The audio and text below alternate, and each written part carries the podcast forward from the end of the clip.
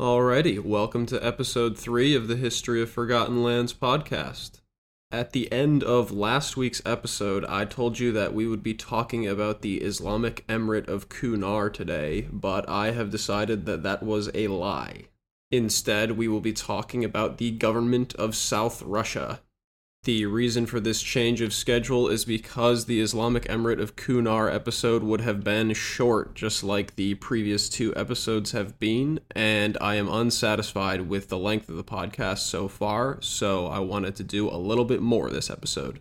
And I'm pretty sure that I have enough information about the government of South Russia to make a little bit longer of an episode, although I might be wrong. I'm still very new to this, so we'll see. So let's set the stage. It is the Russian Civil War, 1920. The Russian Empire was violently tearing itself apart in a series of battles between the communist Reds and the quote unquote Whites. The Whites were a much less homogenous and unified group than the Reds. Uh, they included Republicans, monarchists, Christian nationalists, National Socialists, which they called the Nazballs, and they were effectively Russian Nazis. The only thing that really unified these groups was a firmly anti communist stance. And this large disunity was probably one of the major reasons why the whites were getting absolutely dismantled for pretty much the entirety of the Civil War. The Civil War had broken out in 1917, but by the spring of 1920, the whites controlled only a few territories on the Russian borders. They held the far northern Arctic regions of the country, which is great if you want snow and no people. They also held the far east near Alaska, as well as what is today southern Ukraine, including the Crimean Peninsula. And this is where we will be spending most of our time today. So I am now going to paint you a word picture of this region, just in case you don't have a map of Eastern Europe in front of you as you're listening to this episode. Crimea is this sort of diamond shaped peninsula that dangles off the southern end of Ukraine into the Black Sea. And to the east of it, there is another peninsula that stretches towards Crimea, which is home to a city called Novorossiysk. And it is in this eastern city of Novorossiysk that we begin our story. As I said before, this region was one of the very few that was still held by the whites by the spring of 1920. And the government in the region was known as the South Russian government, which, please note, is different from the government of South Russia. And in March, this South Russian government was in a very bad spot, as all anti communists were in the region at the time. Thus, they began a mass evacuation of the city of Novorossiysk across the sea and into Crimea. However, they couldn't get everyone across, and this resulted in about 33,000 soldiers and civilians being executed by the Red Army before they managed to escape. Needless to say, this was a PR disaster, and Commander in Chief of the White Forces, Pyotr Wrangel, dismantled the South Russian government on March 30th. Now, Wrangel was known as the Black Baron for reasons that remain a mystery to me. He had been born in modern Lithuania, but at the time that was the Russian Empire, and he had served in the Imperial Army for 15 years before the Civil War broke out, and clearly remained loyal to the Imperial cause. So Wrangel was now commanding a nameless government that held only the Crimean Peninsula and not much more. And he wasn't an idiot. He could see very clearly that the situation for the whites in the Civil War was dire, so he decided to take up the offensive. There was really no point in just sitting around and waiting for the Reds to come down and crush them, so offensive maneuvers were the only option they had. So Wrangel turned his men, pointed them north, and gave the order to invade the European mainland. And the reasons for this direction were twofold. One, he was definitely not going to try and recross the sea to get back to Novorossiysk after the disaster that had unfolded there. And two, Wrangel knew that there were pretty much no red soldiers in that region. This is because Poland had decided to take advantage of the chaos that had ensued during the Civil War and declare its own independence from the Russian Empire. In response, the Red Army launched a full scale invasion of Poland, and a massive Polish Soviet war broke out in the West. Wrangel knew that the Polish campaign was far more important to the Reds than a handful of white Crimean stragglers, so he hoped he could take as much land as possible before they even paid him any mind. And at first, Wrangel's hopes were realized. The appearance of 35,000 whites sent the Reds in the region into a full panic. In the early days of his campaign, they managed to capture two local cities, uh, Melitopol and Alexandrovsk, as well as 8,000 Red soldiers and a lot of arms and ammunition. By mid June, Wrangel had effectively doubled his territory, and he decided to stop there in hopes that he could recruit more men and give his own veterans a rest and it was later that month that the Reds first showed interest in Wrangel's campaign. They sent a contingent of men south in an attempt to cut him off from his Crimean homeland, but he was able to not only defeat but effectively destroy the entire contingent. Wrangel was probably feeling pretty good at this point, and he followed up his successes by sending 1,800 men northeast into the Pryazovo region which is home to a major city called Mariupol.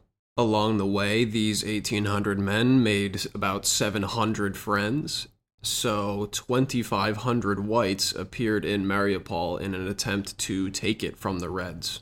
Unfortunately for Wrangel, it seems that the Reds quite liked Mariupol because they really put up a fight. The fighting devolved into guerrilla warfare in the streets for weeks on end, and ultimately Wrangel's forces were defeated. Wrangel didn't know it yet, but this would mark a real turning point for him in his war. But before we get to that, let's take a quick pause. At this point, Wrangel and his council of ministers had been running a nameless state for over four months they had effectively said, yeah, we don't like communists and we have a lot of guns and we're in charge, so let's do some fighting. But on August 16, 1920, Wrangel and his men officially designated their government the Government of South Russia. At this point, the government held the Crimean Peninsula as well as a chunk of the adjoining mainland that was roughly the same size as the peninsula itself and upon creation, the government of South Russia immediately had nominal foreign allies. France and the United States pretty vocally expressed their enthusiasm and support for Wrangel's cause, and Poland, which was fighting its own war against the Reds, was also very clearly on their side. Unfortunately for the government of South Russia, these allies were in name only because the world at large could see the direction that the Russian Civil War was taking and they didn't want to commit too much money or resources to allies that were soon to be defeated. And this brings us back into the narrative for a rather bittersweet moment. On August 25th of 1920, the Polish army officially defeated the Red Army in Warsaw and saw the Reds retreat from Poland, meaning that the country was officially independent. Now, this was great for Polish people. They were officially free to eat boiled beets and sausage in peace, but this did mean that all of the Red Army's forces in Eastern Europe were officially focused on Wrangel. And this wasn't just, oh geez, now the Reds have more men to throw at us. The Red Army in Eastern Europe was almost 140,000 men, which means Wrangel's 35,000 men were outnumbered pretty much 4 to 1. And this is where I think Wrangel starts to make some mistakes, because despite the fact that he was now wildly outnumbered, he began to send more men on an offensive back to Mariupol. They actually succeeded in taking Mariupol this time, but that doesn't change the fact that they were outnumbered 4 to 1, and they didn't have the men to be stretching themselves thin like this. And the Reds clearly knew that because as soon as Wrangel sent his men back to Mariupol, they began an offensive in the northern Taurida region, which was the part of Wrangel's country that was not in Crimea, the, the northern section. For over one month, from September to October, the two forces clashed in massive amounts of trench warfare in the region because clearly no one had learned anything from World War I. On October 28th, the Reds finally managed to smash through white defenses, and within a day they had reached the Isthmus of Perekop, which was the westernmost and main route back into the Crimean Peninsula. The day after that, the Reds managed to capture the city of Salkove, which granted them control of the sea route into Crimea as well. And this put Wrangel in a very difficult position because a massive chunk of his army, including him himself, were trapped on the European mainland, cut off from Crimea. In the earliest days of November, Wrangel attacked Salkove in desperation and briefly recaptured the city, granting his men a passage back into Crimea. But on November 3rd, the Reds recaptured the city. The Reds were now clearly tired of this back and forth, so they took the offensive to Crimea itself. But they were initially repulsed by the government of South Russia's army. And now both sides are desperate.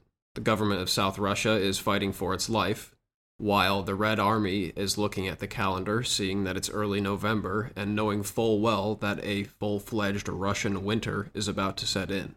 Thus far, the saving grace of the government of South Russia was an ancient rampart called the Turkish Wall. This wall is going to be the main character for the next part of our story, so I figure I should give you a little bit of background info. It's called the Turkish Wall, but in reality, it's way older than even the idea of Turks themselves. It was actually first mentioned in Herodotus, and from those ancient Greek times, it was continually used and updated, first by the Greeks themselves, then the Romans, the Byzantines, and then by the Turks, who added the largest update and gave it its name. The Whites had occupied the wall and were facing north, defending Crimea from the attack from the European mainland, so the Reds needed to find a way around it. Thankfully, they held Salkove and the sea routes, which they used on November 8th to circumvent the wall. In order to divert attention away from this little sneak attack, the higher ups in the Red Army came up with a genius idea. They said to each other, You see that wall over there that's manned by thousands of armed men? We're going to throw 30,000 men directly at it. They're just going to run straight at it, and it's going to be great. Imagine their surprise when 15,000 of those 30,000 men were immediately gunned down by machine gun fire from above. Now, in order to make up for that disaster, the landing party behind the wall attempted to besiege the wall's rear defenses, but they were seriously slowed down by their lack of cavalry to a point where the white defenders counterattacked and sent them running. But at some point, it seems that one of the red soldiers looked behind him and realized the number of men chasing them were far less than the number of men being chased. So the reds wheeled back around, chased the whites back to the wall, and then dug in behind them. And then night fell, and all combat effectively stopped for the day. But on November 9th, in the wee hours of the morning, the white defenders took a look around and saw that their encirclement was pretty much imminent, so they snuck out of the wall. And the white defenders tiptoed for about 15 miles until they reached the city of Yushun, south of the wall. Unfortunately for Wrangel and his men, it seems that the Reds had noticed their escape pretty early on because the Red Army appeared outside of Yushun by 3 p.m. that day for the rest of the day, the Reds attacked and retreated, attacked and retreated, attacked and retreated over and over again until they ultimately had to call it in for the day. You got to keep in mind this was 103 years ago now.